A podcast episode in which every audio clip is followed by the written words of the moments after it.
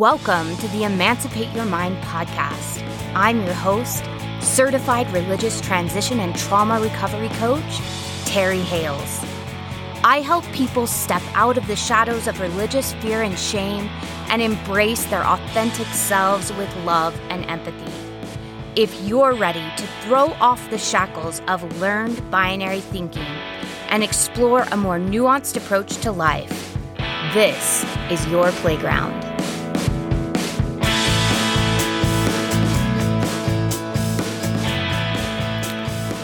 Well, hello, hello. Welcome back to the Emancipate Your Mind podcast. Oh my goodness, you guys, I am enjoying this topic so much.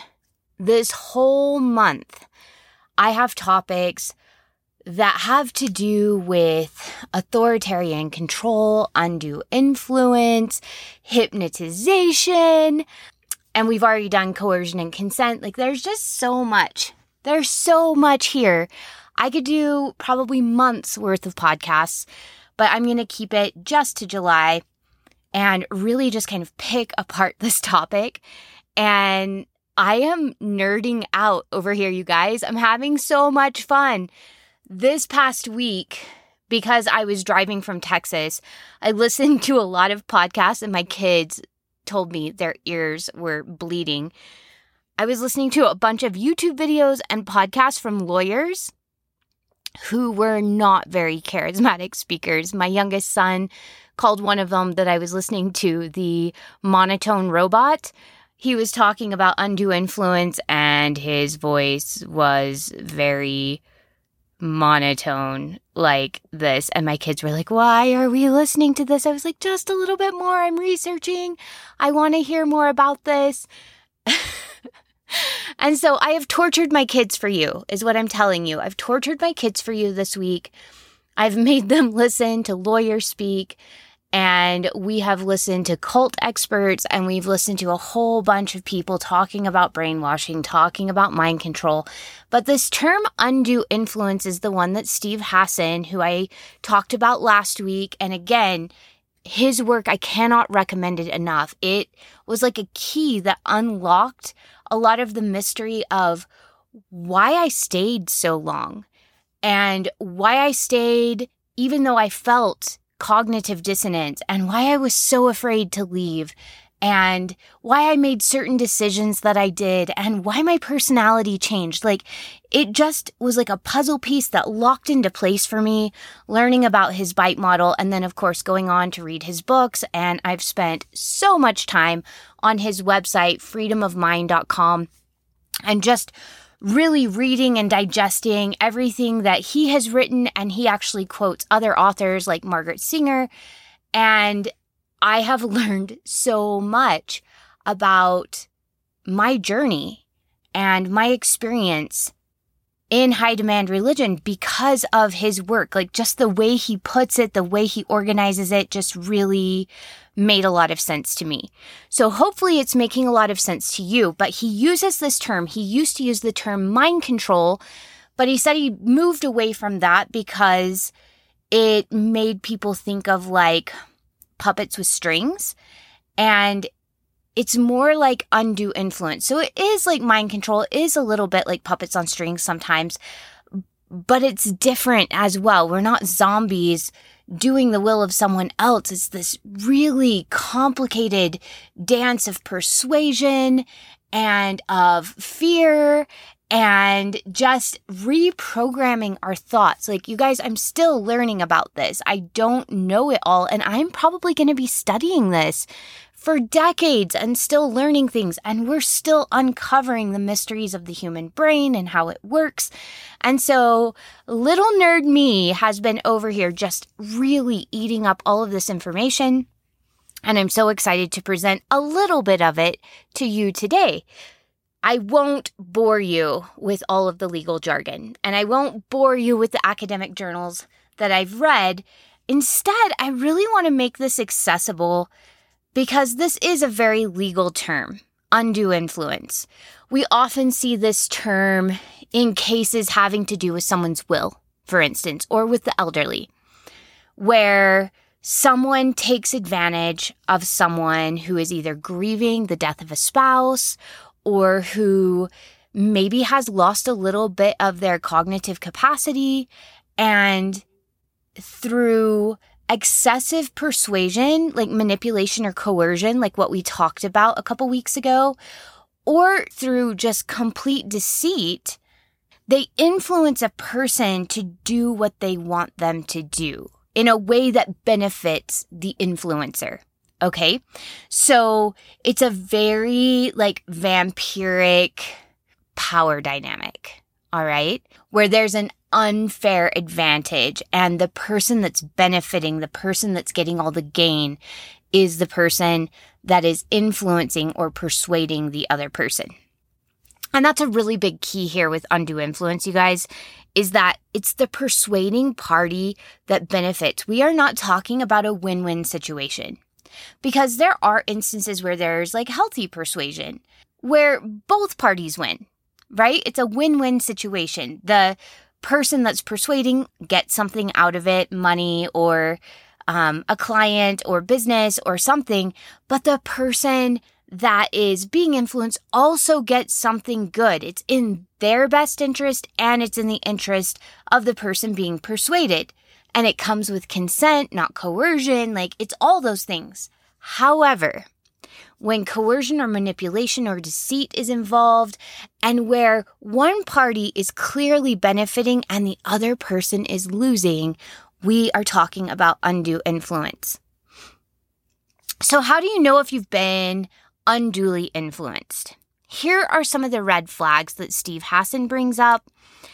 If you notice you've been isolated from friends, family, or the outside world, either physically or ideologically, and ideologically, the way we're often distanced from people outside of the organization or outside of the relationship is with us versus them thinking. And you guys, this doesn't just happen in religions, this can happen in all kinds of situations. It can happen in political type groups. It can happen in MLMs. It can happen in like psychological guru situations or yoga guru situations or spiritual enlightenment situations. It can also happen in abusive relationships where you have a narcissistic or psychopathic person exerting undue influence on someone who tends to be more of a people pleaser. So, if the person or the group is isolating you from friends or family or people outside of the group or the relationship, by saying, you know, we have the truth here. You can only trust people in this group or in this relationship. And other people, we can't trust them as much. Either we can't trust them at all, you have to cut off all contact, or we can only trust them a little bit. So, some of my experiences with this in Mormonism, and again, you guys, I am pulling from my experience. I'm starting to discover that there are so many similarities between fundamentalist Christianity and Jehovah's Witnesses. You guys, we have different doctrine, but man, the techniques are so similar. So I want you, as we're going through this again, to think of your own religion, your own relationships, your own organizations, your own businesses, your own educational experiences, your own political experiences. Really dig into this. I'm not here to say, yeah, this is a cult and that's not. It really depends on you comparing the behavior of your organization to what we're talking about here and drawing your own conclusions. And that's something that I'm really big on. And it's something that will protect you is any person that says my way is the right way, do it my way. Red flag, you guys, run the other way. And I'm talking about that with coaches and with therapists as well. If you have a person that tells you this is the right way, there is no other way, that is a huge red flag. You have the keys to your own life inside of your intuition, inside of your own inner knowing. So I'm here to tell you about my experience and offer information. And I want you to then take that information and compare it to your experience and draw your own conclusions. I was just talking to someone online today who was asking about, you know, their own experience and what I thought. And I had to tell them what I think isn't important. I'm here to ask you questions about your experience so that you can figure out what you think, because what you think is what matters. What I think does not matter.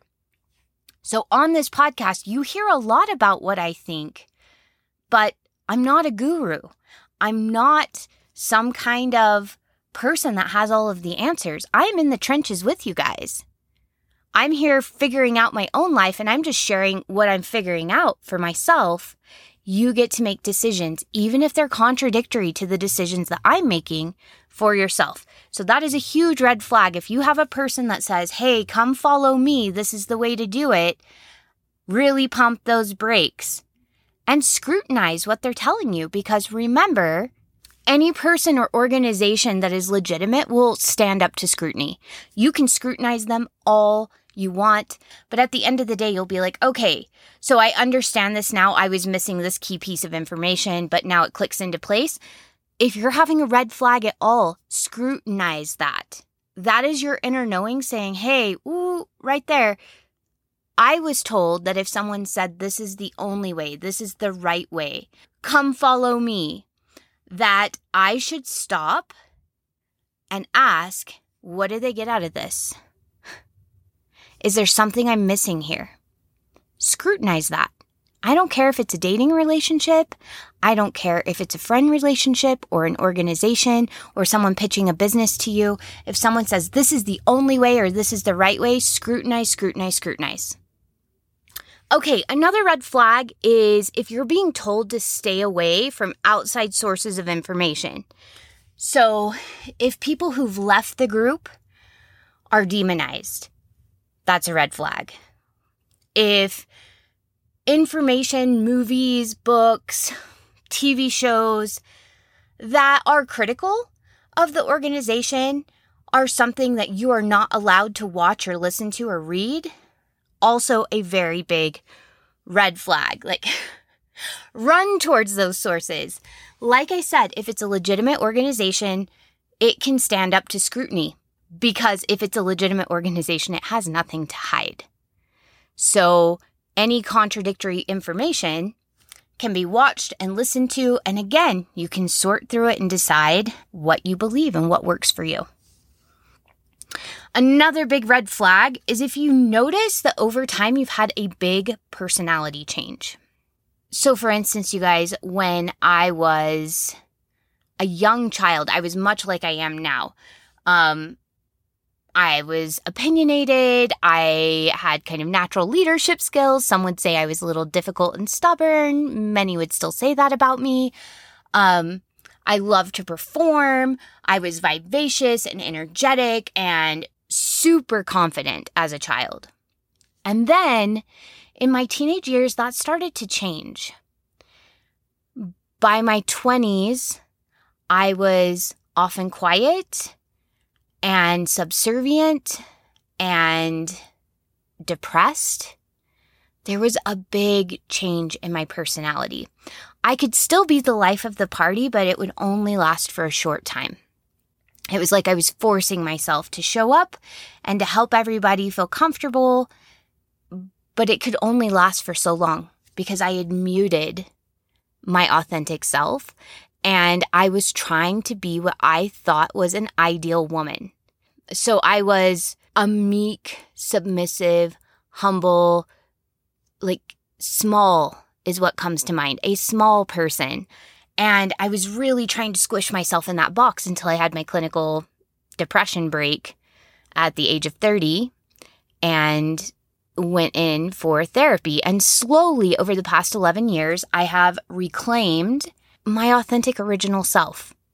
So as a child, I just was naturally this like ray of sunshine and that became very dimmed and very muted. And it was hard to notice that myself because I had just grown up and I thought that that's just what happened as I matured. But there were other people in my life that saw the progression and saw the difference, and it was concerning for them.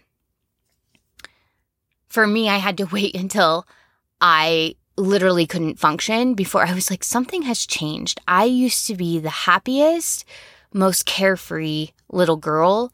What happened that led to this place where I am just angry and enraged and sad and lethargic sometimes? How did this person begin to inhabit my body? And that answer is because I had suppressed my authentic self because she did not fit the narrative. She was far too ambitious and far too loud and far too opinionated and far too stubborn and far too passionate to fit the mold that Mormonism had given me for women. Who I authentically was just didn't fit. And so I had slowly over time suppressed her and taken on a pseudo identity that was more acceptable to the group, but also absolutely suffocating to my sense of self and my sense of worthiness and my sense of joy and peace and happiness. If you find that you're experiencing large amounts of anger or depression, those can also be red flags that you're in a situation that is really just not healthy for you. If you have a phobia that you won't be able to live a good life, outside of the organization or the relationship with the person. So I've had friends in abusive relationships where they believed that life would be infinitely worse for them if they left the relationship than if they stayed in. That life was bad in the relationship and they didn't like life in the relationship, but they were so worried if they left that life would get even worse and the bad was already so bad that they couldn't imagine it getting worse. They had been fully convinced by their partner that there was no happiness outside of that relationship. And they had convinced themselves, which is actually another thing we're going to cover this month. Self indoctrination is a big deal, and it's actually something that many of us are still deconstructing. That's actually what we're deconstructing is the self indoctrination and the things that we internalized. And so we're going to kind of pick that apart and explore it next week. But this phobia that I wouldn't be able to live a good life outside the organization, that was really common for me in Mormonism. It was one of the things I was so worried about is leaving. I wasn't sure what my life would look like. And I had been told that life would be difficult, that I might contract cancer, that I might lose my livelihood, that my husband might die, that we might get divorced, that my kids might become delinquents. Like these were huge fear factors. And yet, I know I've said this before, I couldn't stay. My integrity wouldn't let me stay. I was going to have to sacrifice my morality and everything I thought was right and good on the altar of Mormonism once I understood that I had been lied to. I couldn't, in good conscience, stay because all the things I had rationalized away with, well, if this is God's church, though, then it'll all make sense someday. I don't understand this now. This feels really gross and disgusting now, but God says it's right. So it must be me once I understood I had been deceived in several different areas, that didn't fly anymore. I couldn't say, well, I can tolerate this thing that feels wrong to me because God has done all of these things. Those things had been disproven. And so I was out of alignment because those disgusting things or those things that felt so wrong to me that were in direct contradiction to my set of values, I would have to live a lie. I'd have to live against my own inner sense of morality in order to stay in Mormonism once I knew what I knew. And so it's different for other people. If you're listening to this and you're like, but I want to stay, you get to make that decision. That gets to be the right decision for you if that's what you want.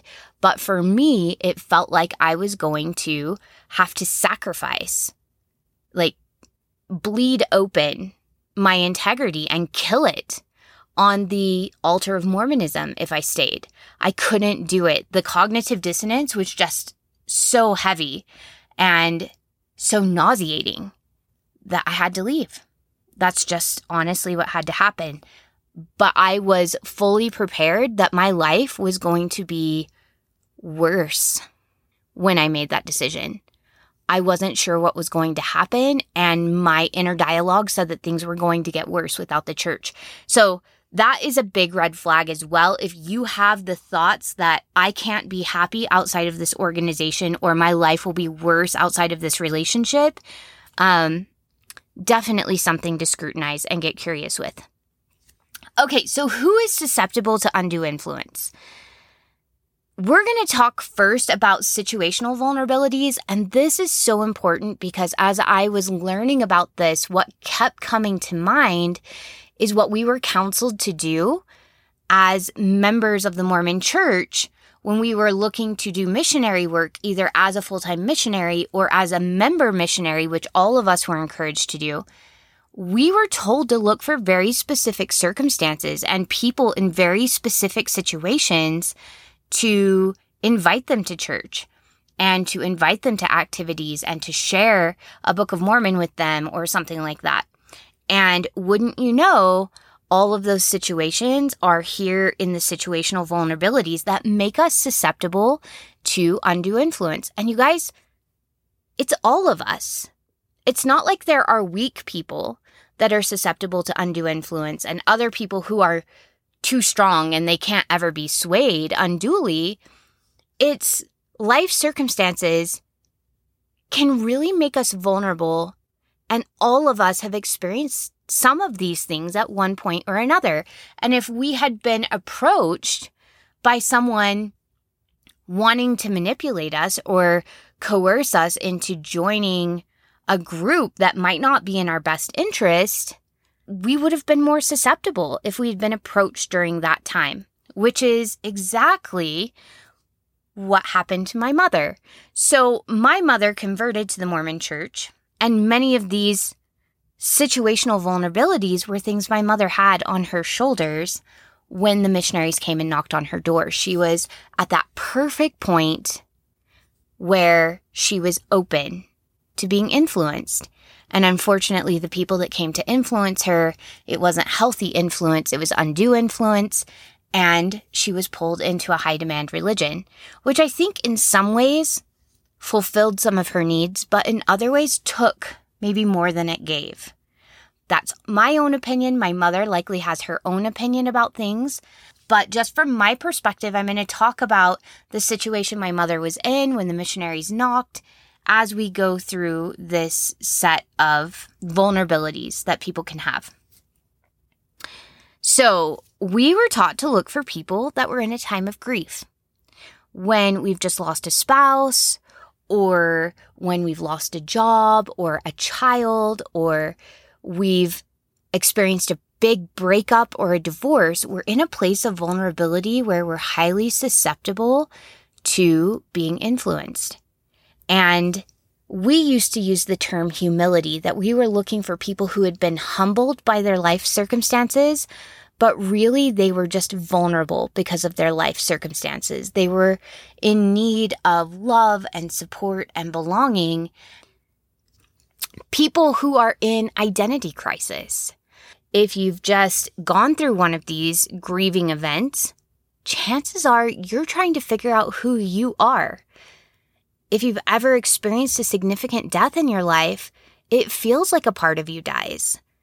If you've gone through a divorce and your life has been enmeshed with someone else, it feels like a part of you dies. So if you loved your job and you were married to your job and then you lose that job, you may feel adrift and you may not know what your purpose is or what you're supposed to do next. And so it makes you very, very vulnerable because again, people are coming in in these situations. And I'm not just talking about religion, I'm also talking about relationships where undue influence is present and even like business opportunities where it's a very one sided business opportunity. We can be very susceptible to these things during this time because we're looking for community, we're looking for love and belonging, we're looking for someone to validate our existence. We're looking for someone just to love us. And when someone comes in and love bombs us and then also gives us a sense of purpose, a sense of direction, a sense of hope, something new to focus on, somewhere to devote our time, it, it can be really, really alluring. Now, what's interesting about this situation is my mom falls into this category. She was in a time of grief. She had just gone through a huge breakup and she was pregnant with me. That's a recipe for identity crisis if I've ever heard one. So she's pregnant with me. She's getting ready for first time motherhood.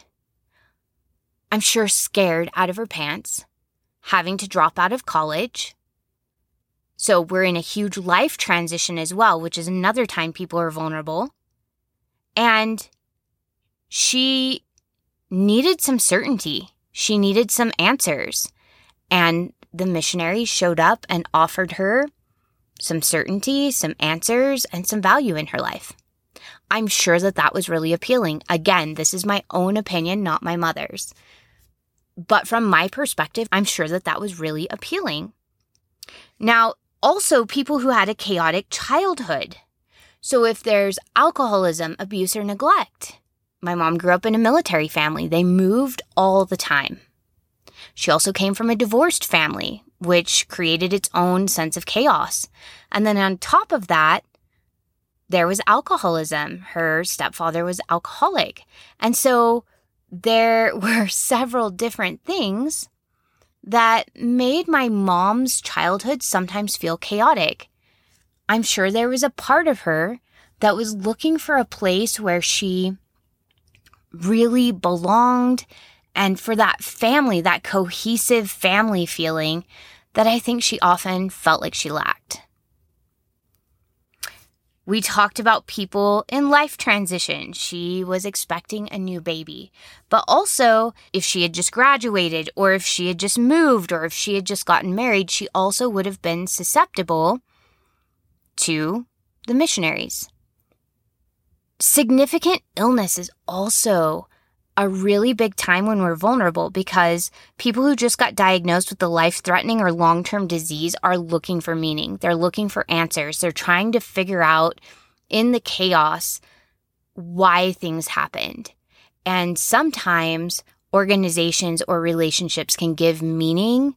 They can assign meaning to things. It doesn't necessarily mean that it's true, but they can assign meanings to things and it can make people feel maybe a little bit more peaceful for the time being that maybe there's a purpose behind this illness.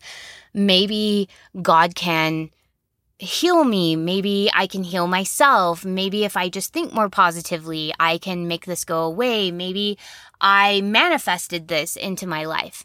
And so when people are significantly ill, they're looking for answers and they can be really susceptible. Now, the next thing is when our basic needs are uncertain. So, food and shelter come to mind here. In my time during the church, I saw a lot of times people who would join the church because we had a welfare program for people who were members. And that was a really big thing is often membership was needed. You had to attend church. At a very minimum, you had to attend church to get church assistance. And church assistance could be things like food, um, help with your rent, help with your utilities, childcare sometimes. But these were things that were very dependent upon you at least coming to church where you could be indoctrinated. But often it was even more than that. You were promising obedience, you were promising to follow the rules of the organization in exchange for food and shelter. And earlier this week, when I was listening to Steve Hassan, he was talking about pimps because that can be a very mind control type of a situation. Sometimes pimps will take in a person that is in need of food and shelter and they'll give them the food and shelter they need. They'll give them that bit of security that they need for survival. And then from there, once they've gained trust, from there they start manipulating them and creating a sex slave. And it becomes absolutely devastating for the person that accepted the food and shelter. They become ensnared in the system. Now, I feel like this is a really good time to talk about Maslow's hierarchy of needs. I know we've talked about this in some of the earlier episodes, but I just want to talk about what this is. So Maslow's idea was that we need to meet our most basic needs before we can move to the next set of needs. And that a lot of times what will happen is we're trying to preach spiritual enlightenment to people, but if they don't have food and water and shelter, they can't even focus on spiritual enlightenment. They can't focus on love and belonging because they're just trying to figure out how to survive the day and how to get enough food to eat and how to have shelter over their head. This is where things can get kind of manipulative and tricky. Because, like I said, many churches have organizations or programs, not all, there are some that are pure charities where they give out food and there's no indoctrination or manipulation involved.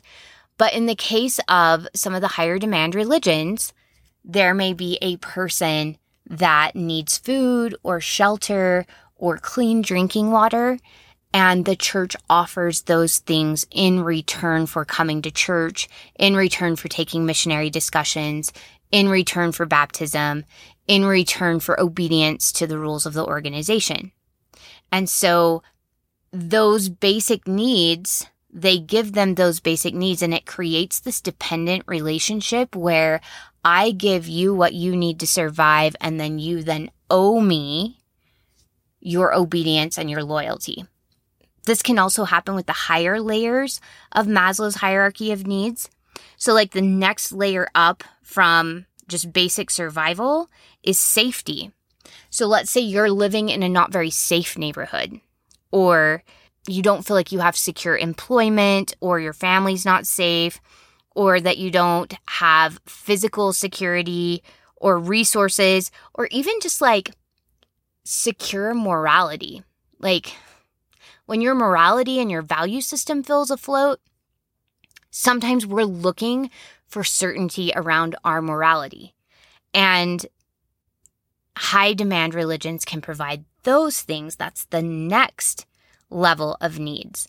They can provide certainty because the high demand religion tells you exactly what to value and exactly what to believe. And it can give you that sense of certainty with morality, but also moral superiority, even. It can also provide you physical security because now you're part of a community. So there's more people. It's like, it's like a pack of wolves, right? So you're stronger together in a group. And often, I don't know if this was like this in your religious experience, but LDS people are very good at networking.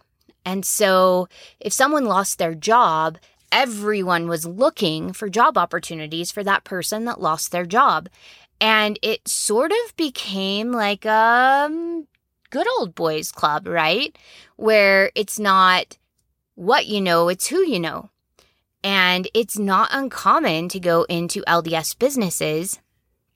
For instance, like our dental office, where you have a dentist, but every single one of the dental assistants and the dental hygienists are all LDS members. There is no one there that is not LDS.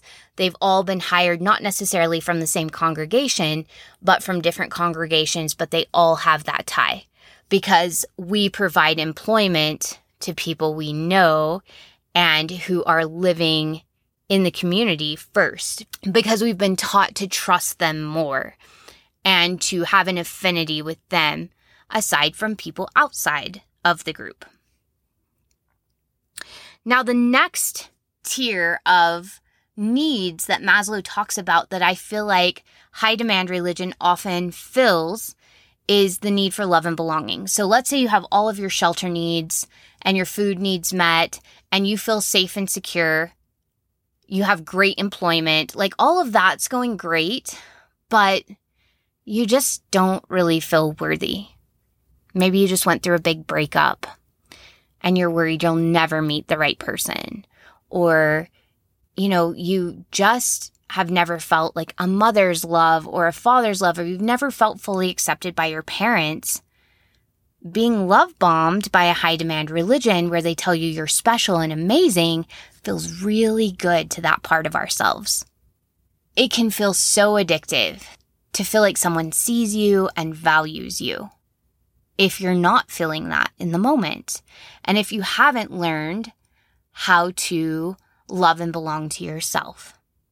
So when we feel like we don't really fit in our family or we don't really fit in the world or in the community, or we just haven't found somebody who can love and accept us, we can be really susceptible because love bombing is a thing.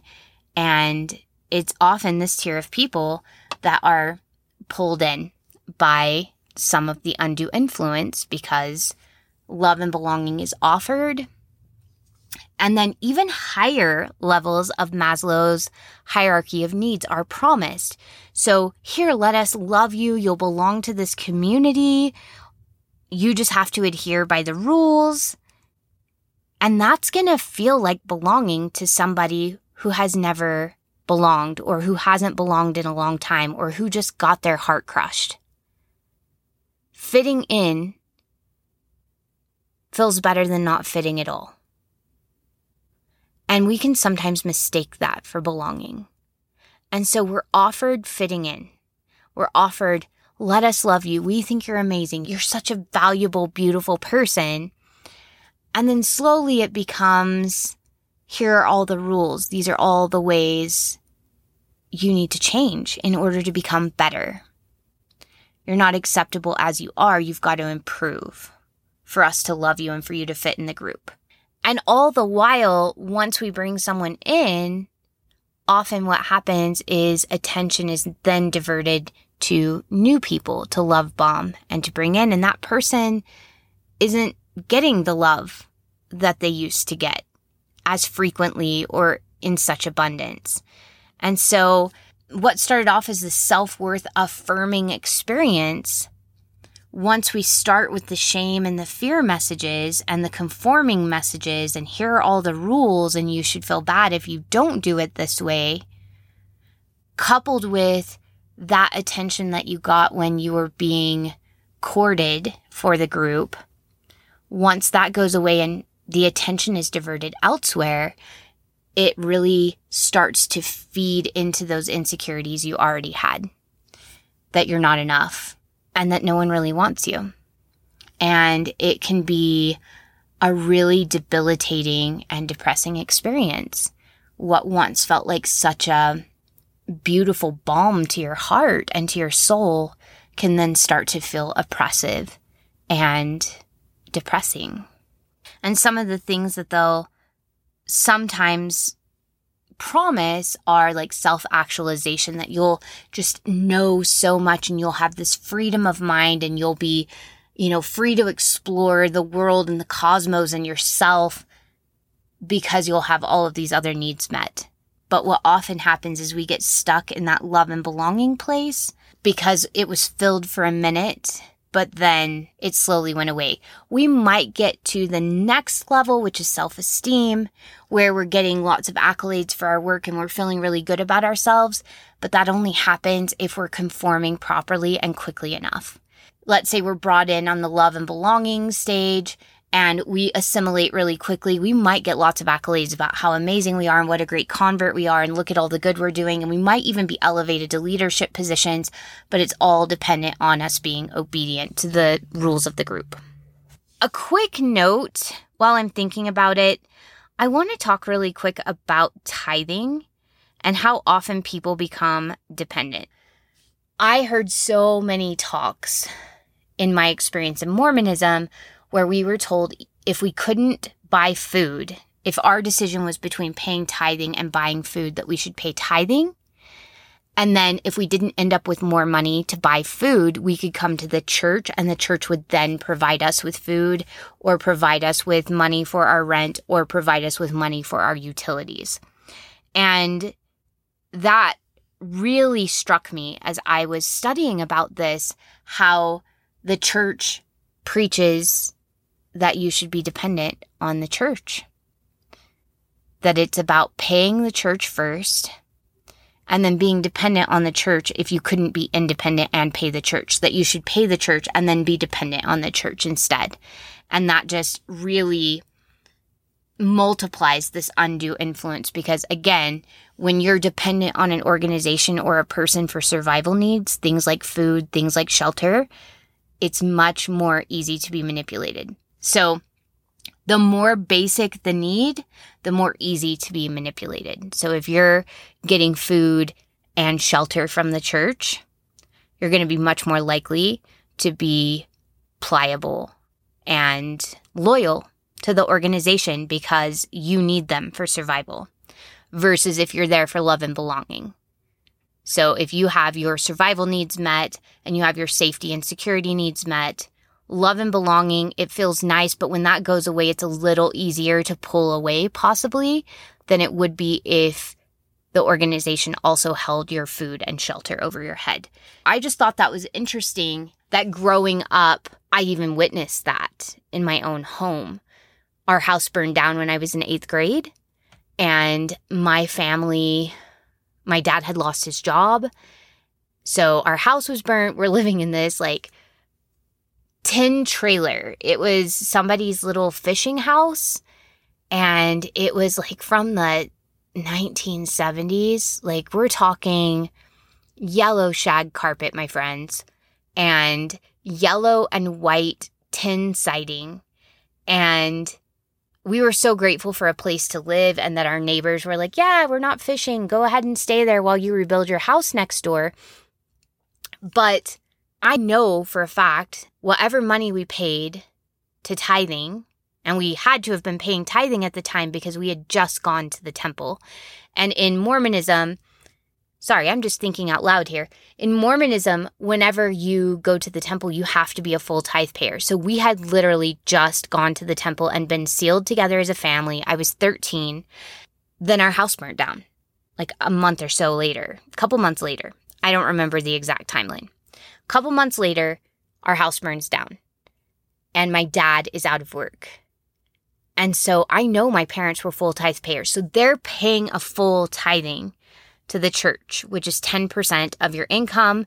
There is some debate on whether it's your gross income or your net income, but 10% of your income. And then we were getting food from the church's storehouse, like big industrial blocks of cheese and hamburger meat and stuff like that. And so while we were so grateful for the food, and I remember, I mean, even now I'm still grateful for the food because it was a hard time in our family's life. I'm realizing my parents were likely paying tithing instead of using that money for our own food needs and taking care of like being self sufficient, taking care of our own food needs. And then in return, the church was supplying us with food and it made us more interdependent.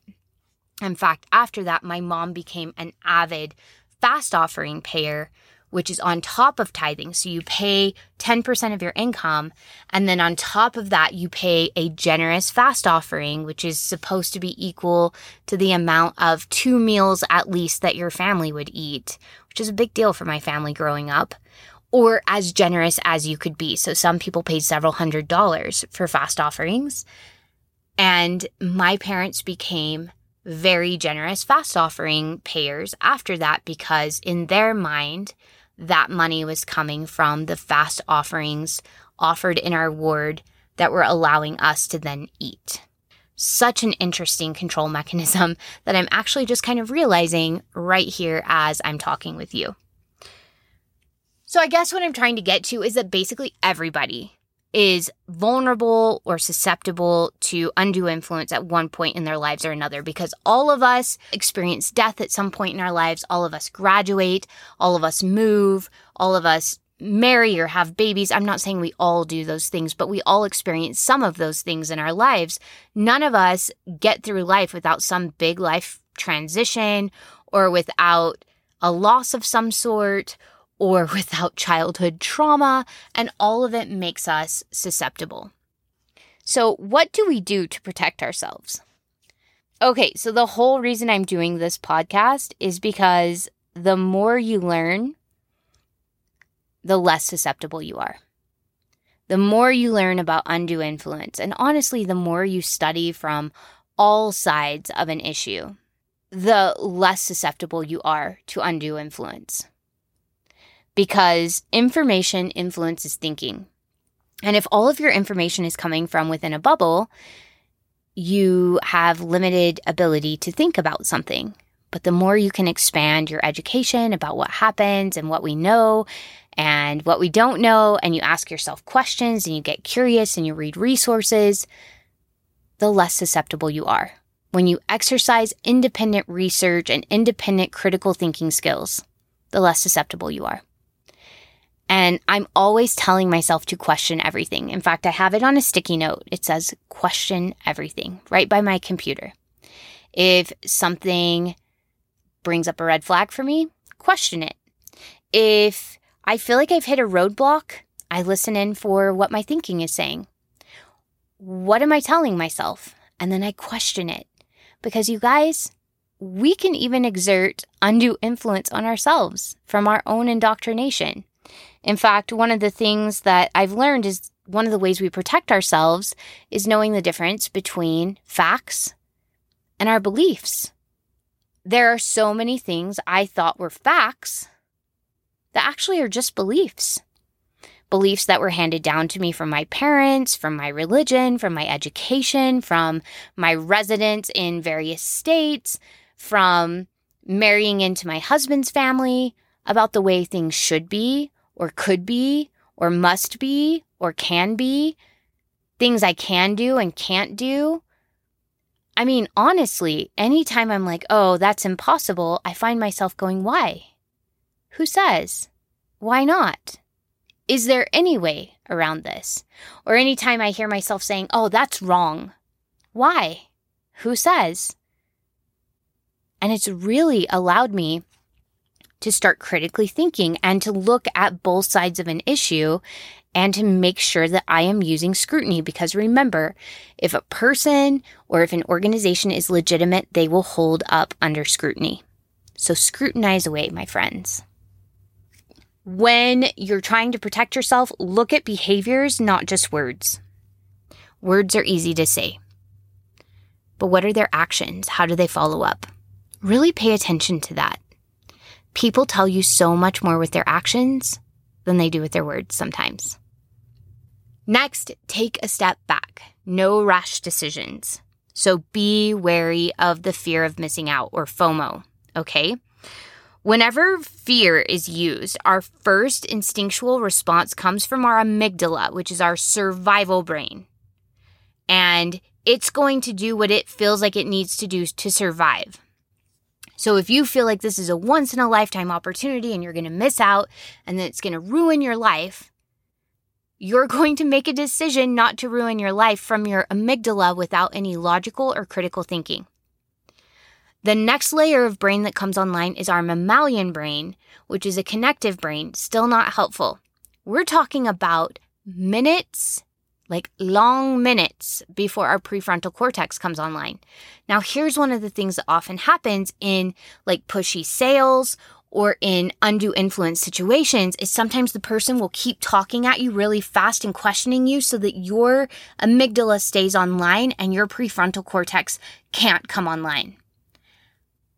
Step away from the influence. Allow yourself to think. If you're feeling flustered, if you're feeling a fear of missing out, there is no opportunity that you can't step away from for several minutes and think about. If it's not a hell yes, step away.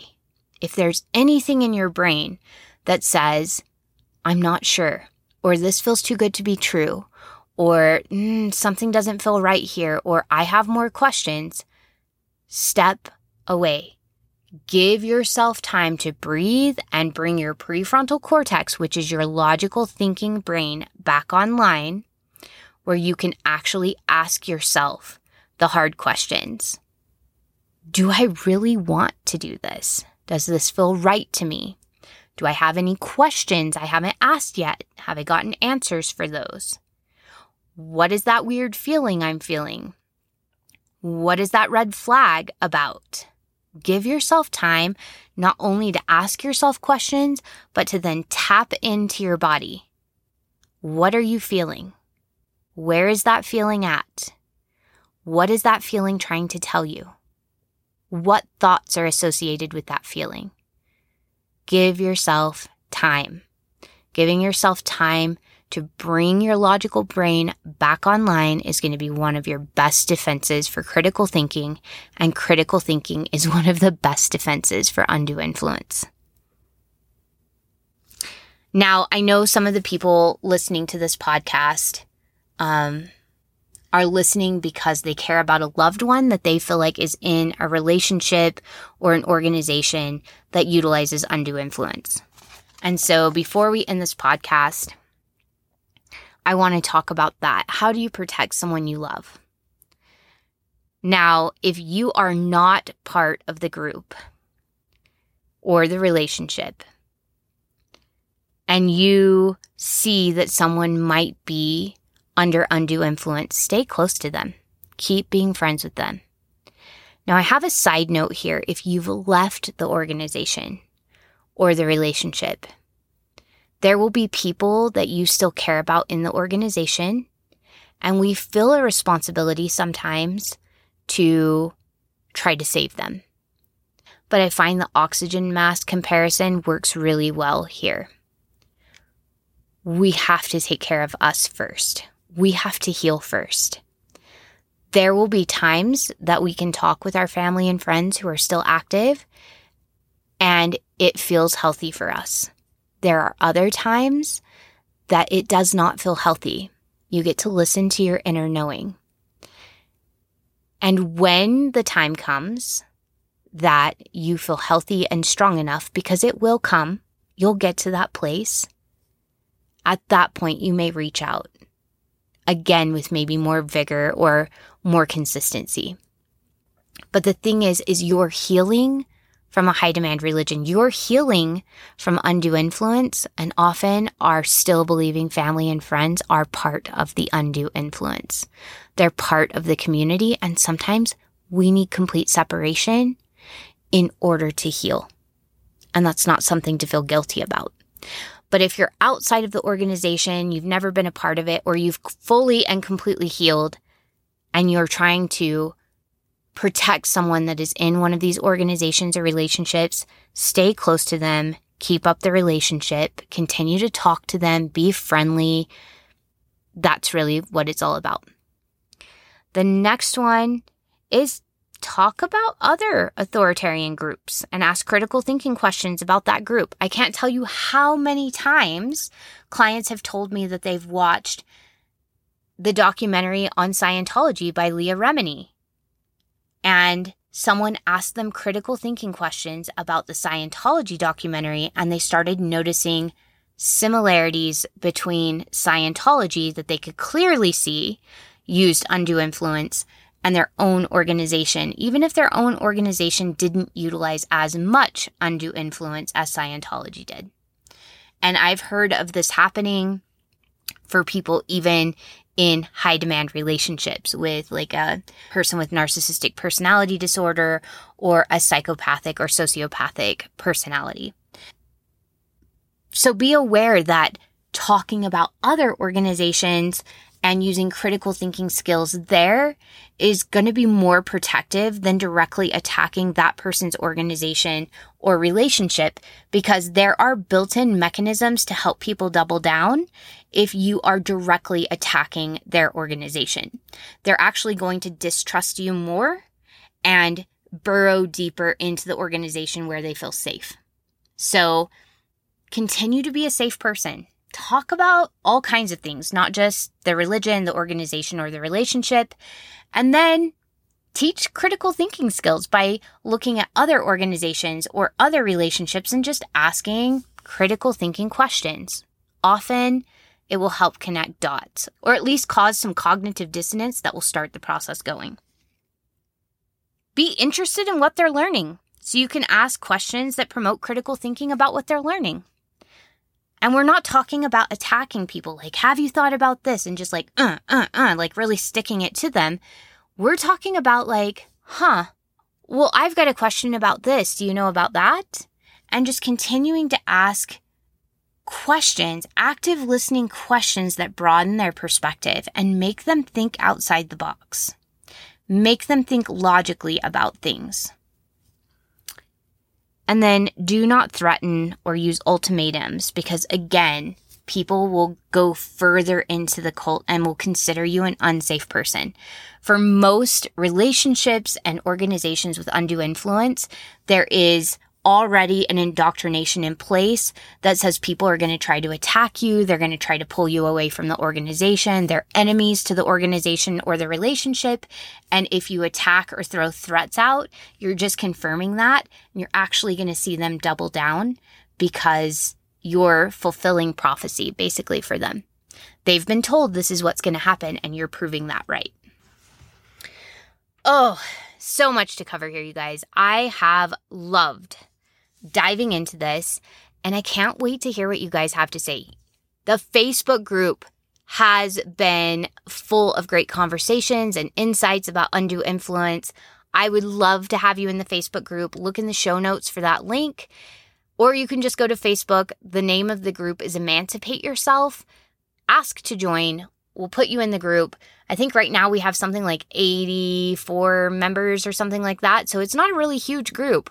But come on over this week. We're having all kinds of discussions about undue influence and cults and people's experiences. I'm putting up images and asking people to tell me what they notice, what undue influence is coming up for them. And there are so many good insights. And every time we share, you guys, every time we show up, we tell our story, we tell our insights, we tell our thoughts. We make it safe for someone else to do that. And for those of us coming from high demand religion where it really wasn't safe to be individual, a community like this can be so helpful use it as a space to practice showing up as your authentic self. We encourage disagreement. We encourage having different ideas and opinions. Like I said, my work is all centered around you listening to your inner knowing and then following that inner knowing to the life that fits you best. I am not your guru. I am not your prophet. I am not any sort of spokesperson for any sort of guide or God or anything like that. I'm simply a person in the trenches with you, looking for my own best life, who just happens to have a set of skills that's really good at hearing other people's limiting thoughts and indoctrination and asking gentle questions about that to bring that up to the surface and help you become aware of it. I help people figure out what they're feeling. I'm really good at reading people's emotional energy. That's also something that I have a gift with, probably because of my own childhood trauma. But I'm really good at reading emotions. I'm really good at recognizing people's limiting beliefs and asking poignant questions. I'm not good at telling people what to do with their lives. I'm just good at helping them figure out what's standing in their way so they can tell themselves what to do with their lives and what their next best step is for them. So I hope you'll come to the group. I hope you'll take up space, that you'll tell your story, that you'll get validation, that you'll make new friends. I hope that you'll come over and you'll Tell us your perspective and expand all of our minds. I look forward to learning from you. I hope you're learning from me here. I appreciate so much, you guys. You have been sharing the podcast, and I appreciate it more than you know because I know how life changing having this support is. And in fact, I am working on some tools right now that I will be announcing in the next week or two to make this kind of support not just in podcast form, but make this kind of support more of a hand holding experience where someone walks you step by step by step by step through parts of deconstruction at a super, super, super, super affordable price. So, as I've been thinking and as I've been talking with my therapist husband, one of the things that bugs me the most is we have already spent so much time, so much resources, so much money in high demand religion and we have the trauma to show it, right? Like we have the traumatic experiences that we're having to unravel to show for all of that time and money and effort spent. And I don't think that healing from that should be a luxury item. I just don't. It's bothered me for a while now, and I've been problem solving that and I think I've finally come up with the solution. So I'm asking for lots of input on the Instagram stories and also on the Facebook group. If you want to be a part of the input for that and really help me build something that will actually help people and be affordable and accessible and really supplement if you're going to a therapist. I know one of the biggest complaints is my therapist has no idea what I'm talking about when it comes to religious trauma. So if you're one of those people that's going to a therapist for childhood trauma or PTSD or something like that, but you find that a lot of your session is talking about like the craziness of your religion and you're frustrated that you're spending a hundred to two hundred dollars an hour explaining your religious experience. I mean, it's nice having somebody be like, yeah, that was crazy. I can't believe you were raised that way. I can't believe that that was your experience. Um, it's nice having that validation, but I know it can also be exhausting to explain that to your healthcare provider, to your mental health care provider. So I'm trying to provide these resources as a way to help you make sense of a lot of that, hopefully at a much cheaper price than a hundred to two hundred dollars every session. So we're talking like lots, lots, lots cheaper than that because I believe that healing should be accessible and make sense for everyone.